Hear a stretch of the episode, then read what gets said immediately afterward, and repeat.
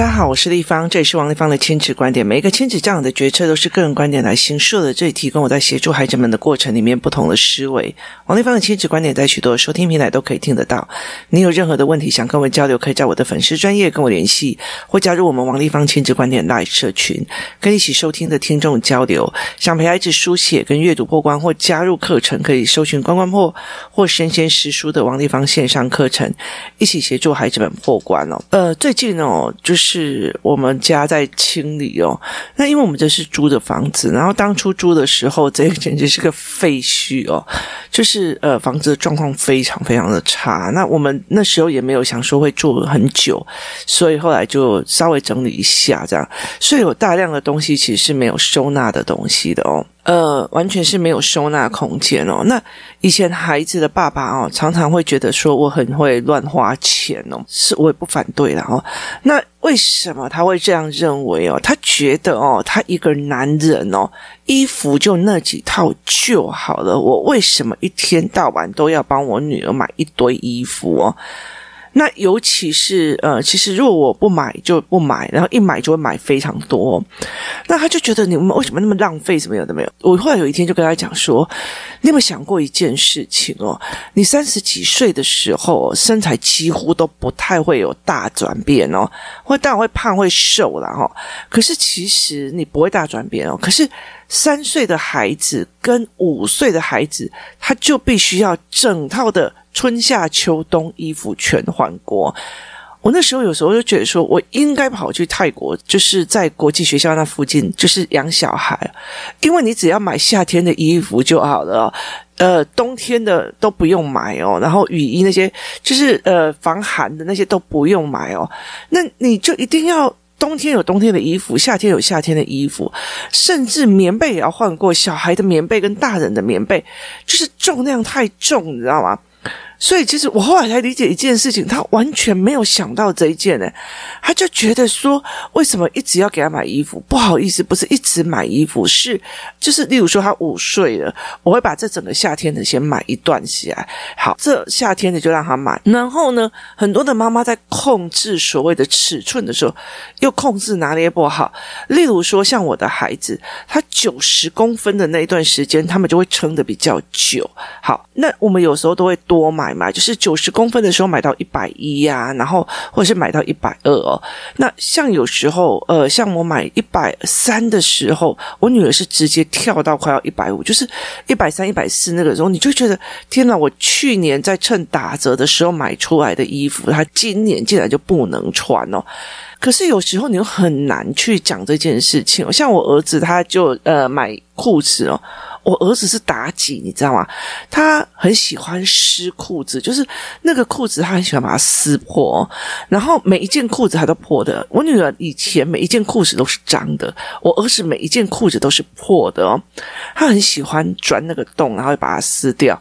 那所以其实像例如说，我今年哦，呃，例如说我今年儿子是一百三，然后我买到一百四的，其实明年也没有办法，明年一定要重买，因为所有的裤子。都被他扯破了，他好喜欢撕裤子哦。那我又很坚持说，因为夏天的时候会让他穿那种所谓的防蚊包的裤子，他那种。裤子它最好撕了，它撕得非常的愉悦。有一阵子我趁着冬天让他穿牛仔裤，避免他湿裤子哦。人家还是有办法，先用剪刀挖一个洞，然后再把它抹抹。他就很喜欢去做这件事情哦。所以其实很难在讲这样子一个过程。所以其实你知道吗？每一个换季哦，就是让我觉得头很痛哦。你必须要把所有的衣服再拿起来，就说：“哦，这个还不可以穿，这个明天的可不可以穿？那明年还能不能穿哦？”那有时候像呃。朋友们送来的爱心牌的衣服哦，那你就会觉得说：天哪，这个还要保留三年，我儿子才会跟得上哦，或者怎么样哦？所以其实像有一段时间，我一个朋友，他那时候要去澳洲，他把他儿子的衣服全部都给我儿子哦。你知道他儿子跟我儿子差六岁，等于是他儿子的衣服我要保存六年哦，我儿子才会穿上哦。然后就一堆这样。所以其实那个东西是你每年哦，你都会觉得为什么东西这么多？为什么东西这么多？好，考会考就一堆所有的课外读物啊、书啊、课本啊什么，因为你从国一到国三你都不能丢。那我又喜欢收集教案跟教具，哇塞，我家就是一团乱。那我觉得很重要的一件事情，哦，像你以小孩的书桌来讲，书桌有时候就是小时候你就会帮他小时候买，然后我记得我那时候帮我女儿买的一个书桌是那种很大台的，然后它可以升降的哦，它可以升降，但是它是手动升降，不是主动升降。结果后来生了老二之后，我发现到他太大件了哦，太大件导致说弟弟也没有办法写作业哦，所以必须要再去买两个一样的中小件的书桌放在一起。好。问题来了，这个中小件的书桌哦，它其实有加上呃抽屉哦，所以它有点矮，你知道吗？所以我就等于是说，我的女儿就是她必须把脚蜷起来，因为她下面有一个书桌跟一个柜子，所以她必须把脚蜷起来才能够写。结果后来到最后，就是所有的东东西都不能用。那这一次呢，我就有点趁。我女儿会考之后，想要把所有，就是把那些不适用的的，我就想说，为什么家里这么的大，然后每一间都塞满了东西，然后却没有一个可以好好读书的地方？那因为我的脊椎有一点问题，所以其实我就一定要在一个比较好的四度的高度的那个桌子上写教案。可是。都太矮了，就是对我们来讲都太矮了。我们上半身比较长，下半身比较短啊。那后来到最后，我们就是要重新重订。那很有趣的一件事情哦，因为尺寸跟人家不一样，所以我就是在虾皮订，就虾皮订了将近半个月都还没有来哦。那你知道他就是从中国，就是用海外卖家的方式，他很快就帮你写发货，但是他其实都要等到你钱已经付了，他这货还没有来。好，这件事情其实我觉得，呃，就一直在等，所以等于是。我们必须要一边清家里面的东西，一边在等新的家具过来。然后在这清的过程里面，你就会知道说，整个家里都是乱七八糟的。他的整个家里的状况就是乱七八糟。那例如说，我一刚开始，因为我很早就先已经订了两个的大的工作桌，就是让孩子跟我们都可以一起读书、一起做工作的那种工作桌，我就订了两个工作桌，就。订到现在就是已经快呃快要二十天了，他其实都还没有来。然后我们订了还有还有其他的东西，其他的东西来的，主要的东西还没有来，所以他就整个家里囤积了一堆。那我现在就是哪边有东西先来，例如说呃就是储藏室的那些置物啊的空间啊，那我们就先处理储藏室那边。好，那哪边东西还没有来，我们就先不要处理，我们就先把我们先有的东西先处理哦，然后先让。小孩有一个地方可以读书哦，那我自己有办法呃去看一下书这样子哦，所以其实东西就是慢慢的带进来的那种。然后有一天呢，我就进去我的工作室哦，那因为那时候我的孩子确诊，所以其实我有将近两三个礼拜没有进去工作室。那没有进去工作室，那工作室里面的我的一个呃伙伴。他就看不下去我的仓库哦，因为我的仓库真的太多的教案跟教具，那他就在大整理哦。我两三个礼拜没有进去之后，我再看到那个仓库，哇，惊为天人哦，真的是超整齐，然后超直觉的。所以我甚至说，哎，有一个妈妈就过来说，我的小孩的什么怎么什么的几何概念不行，我就说，OK，我就帮你拿教具，我自己找得到教具，诶，你知道吗？就是对我来讲是多么难得的一件事情啊！那个满坑满谷里面，我就很直觉的就知道说，我放在哪里。所以其实我的妈妈把这件事情做得超级好，这样子哦。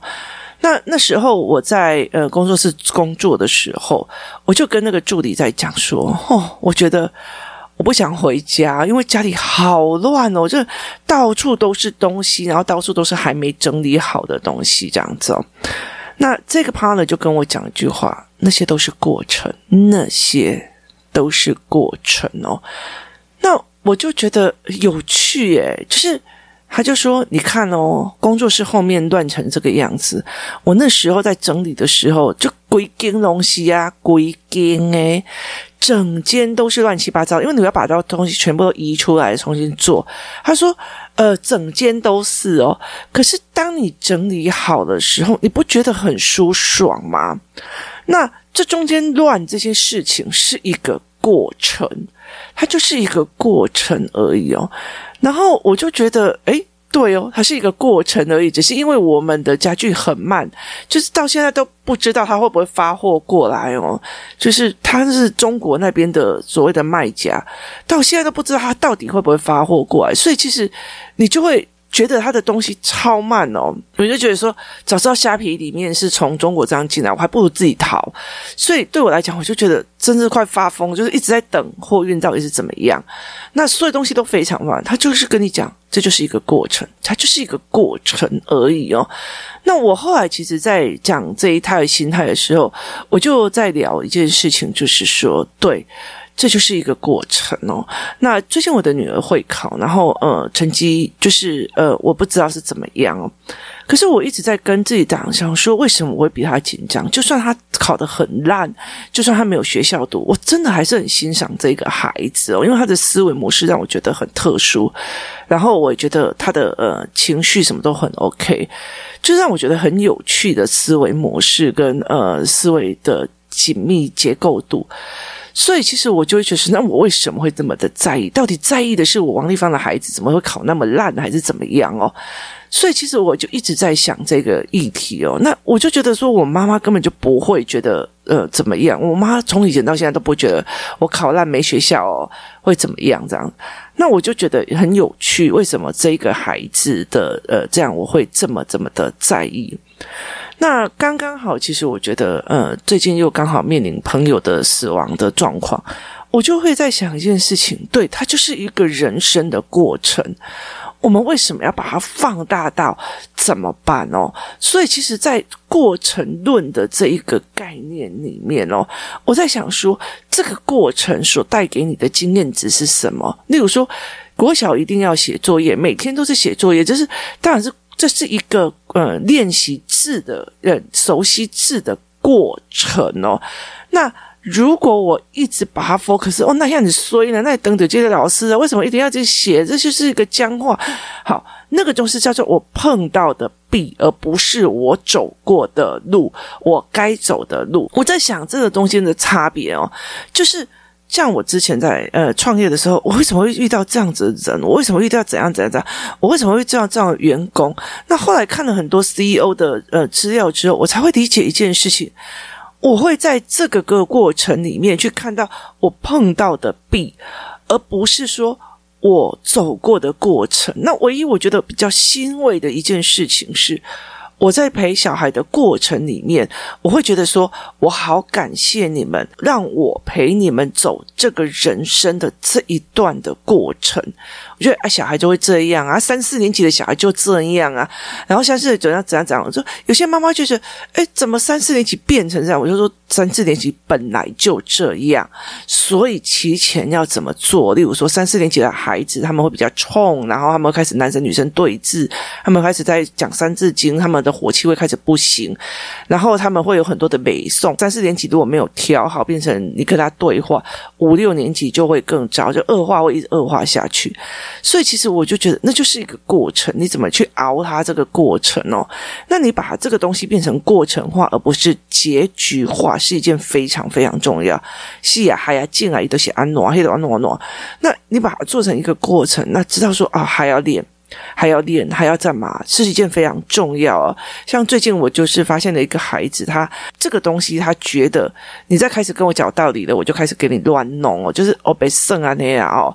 那其实呃，跟他们呃身边的长辈有像哦，就是当对方想要跟他长辈讲道理的时候，我就不管啊。你想要投 A 呢，我就是要投 B，我就不管啊。那你觉得那个牙齿很重要，我不管啊，我就是要带他。就是有人很像跟他那个的塞性的这样。那我后来就觉得这个孩子最近有这样的状况，那是。过程，那怎么把它引导回来，是一件非常重要的一件事情哦。所以我最近也在陪他们在做这一块，很多都会有啊。谈恋爱会有谈恋爱的过程，跟朋友约出去被伤害有被伤害的过程，这是一个人生的体验跟过程。我怎么去面对这一件事情哦？那所以其实，在很多人说哦，你有够衰，你那时候是不是把九 Q 拉把狗丢？为什么会这个决策你会做下去？我就跟他讲说，这就是一个过程啊，就是出来创业哪有不踩坑的哦。所以其实我觉得，呃。对我来讲，我也觉得很 OK 呀、啊。为什么？呃，在这整个陪伴孩子的过程，在很多的呃陪伴孩子一样一样熬的过程里面，虽然我觉得受伤呃很多，可是其实我累积到的经验值跟累积到的呃思维模式是完全不一样。那我接下来也可以去走我自己，可以把这些东西都弄出来给很多的家长在用哦。像最近我在做预期落空的教案哦，其实蛮有趣的。那下个月应该就可以上架来卖哦。因为他已经到后期的制作的方式，那我觉得这些教案可以协助孩子们去看懂说，哦，原来这个时候我的感觉就是预期落空，原来预期落空，大人都有好，那我其实就是帮助了这一群的孩子们哦，所以其实我们其实很少去了解，那就是个过程，那就是一个过。度就是一个过渡期间哦，那我们很容易因为当下去做很多的决策哦。孩子的爸以前是呃是所谓的室内设计师，那他很多时候在呃卖场啊，或者很多地方来做室内设计哦。那很多的人其实像我的朋友，他们知道我有时候会嗯、呃、一些意见，他们会来问我说：“哎，这格局怎么好啊？是不是有的没有？”那最近我在跟一个朋友在聊的时候，因为他他们想要就是盖一个。地这样子，那我就看着他的规划，他就问我说哪一个比较好，我就当然给他建议，因为他是我非常好的朋友。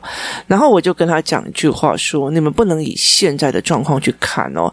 我说你们现在小孩呃，就是呃国中国小啦，所以你们会觉得说以后就是希望做的很大，可是当。两个小孩都已经去读书或干嘛，就剩两个老的时候，这么大的一个房子哦，其实对你们来讲，并不一定是一个非常好的事情哦。那为什么你不要进可攻退可守哦？所以其实有时候我在看很多的那种所谓的住宅改造王那些节目的时候，呃，他们就觉得说，哦，我现在有十三口人，因为小孩都很小，所以我都要帮很多的小孩做，可是没有想到说，其实这些小孩会慢慢的离开去上大学干嘛？所以很多的时候，我们在当下所做的时候，它其实不远观。那其实，在每一个东西，我们只是陪小孩一个过程哦。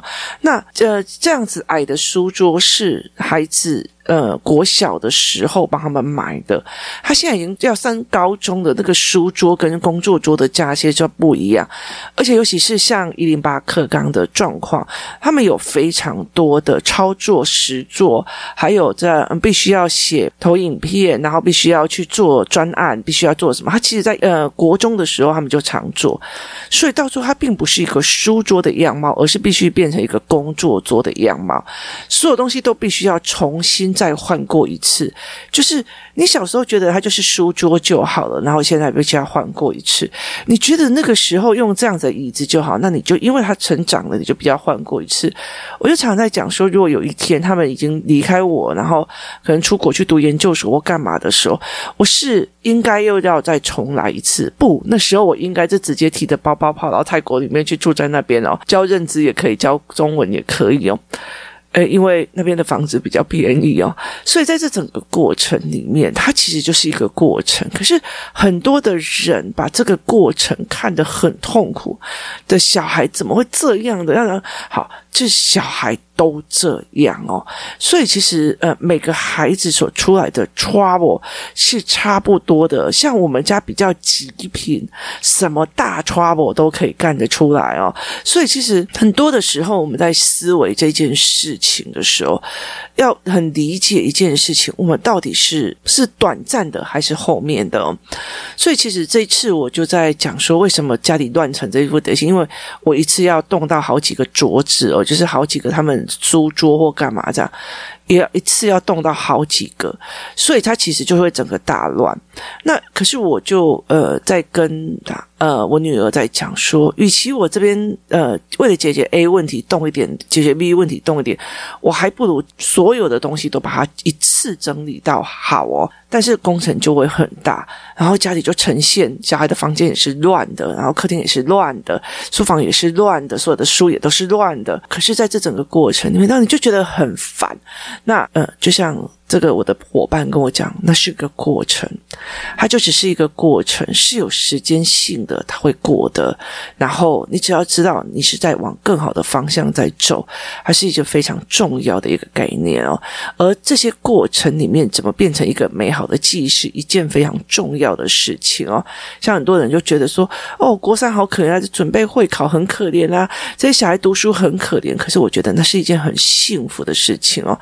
而且我的态度也影响到我的女儿。我女儿觉得国三这一段时间她好幸福，因为真的很痛痛快快的读书，然后有一群很好的朋友，然后学校同学们哦，拉迪赛的方式也非常非常的有趣哦，就是让他们觉得呃非常非常的好玩哦。那他们在开玩笑的内容也真的很不错，我真的喜蛮欣赏我女儿的，呃，他们这些青少年哦，太有趣了，你知道。他们的思维模式啊，有时候在跟你讲商，或者他们在处理事情的方式，其实让我觉得说比很多的大人都还强哦。所以其实我觉得非常有趣。然后他自己也非常喜欢他这个国山的状况，所以因为他成绩并不是很好，因为他在学校里面也不是最 top 的，但是他。很就也在这个阅读跟他的思维模式里面哦，所以在这整个过程里面，我觉得很大的一个部分在思维这一块的过程里面，我常常想一件事情是，我们怎么去把。孩子，我们只是陪他们一个过程的态度，而且我们也觉得说，这个时候他让我烦，但是它是一个过程哦，或许会过的。可是，在这个过程里面，你怎么把这件事情变成好的是一回事哦。同样一样一件事情，呃，国山有人真的过得很痛苦，觉得自己很想死；有些人过得非常非常开心，但是他们在同一个班级，面对同一个老师，面对同一个学校，其实。为什么会有不一样的差别哦？这就是我们在陪他们过的时候，我们给他们的语言，或者是我们给他们的认知到底是什么？那其实我真的觉得很有趣的一件事情哦。有些人就觉得我在整理家里烦死了，怎样的没有我怎样的，然后。我也遇到啊，那就是一个过程啊，弄完不是很爽吗？这样子的人哦，其实我觉得，呃，认知影响到你的行为，行为影响到你的生活的满意度跟开不开心哦，在这几个不同的人身上，对同一件事情哦，其实差别非常非常的多的哦。怎么去让孩子们知道说我们在呃。在改变，或者是说，我们让孩子来说，哎，这只是一个过程。等到弄好的时候，我们会过得非常的开心哦。我们可以好好读书，我们可以会达到我们的目的哦。那呃，像小时候你要用这样的桌子，然后中年级又要改另外那个桌子，就现在已经高年级的，我们又要用不同的方式哦。甚至其实很多东西都已经有变了哦。我们家书超级宇宙无敌多，那以前都是整面墙的书柜哦，可是很难清哦。那所以后来到最后，呃，因为你又要买很多的书架，所以后来就有一种叫做可以折叠的收纳箱。那我就用折叠的收纳箱哦，然后可是我后来发现，折叠的收纳箱放进去之后，我就很懒得打开来。那以前还有什么旋转的那个书架，可是我发现我不会去放后面的书架。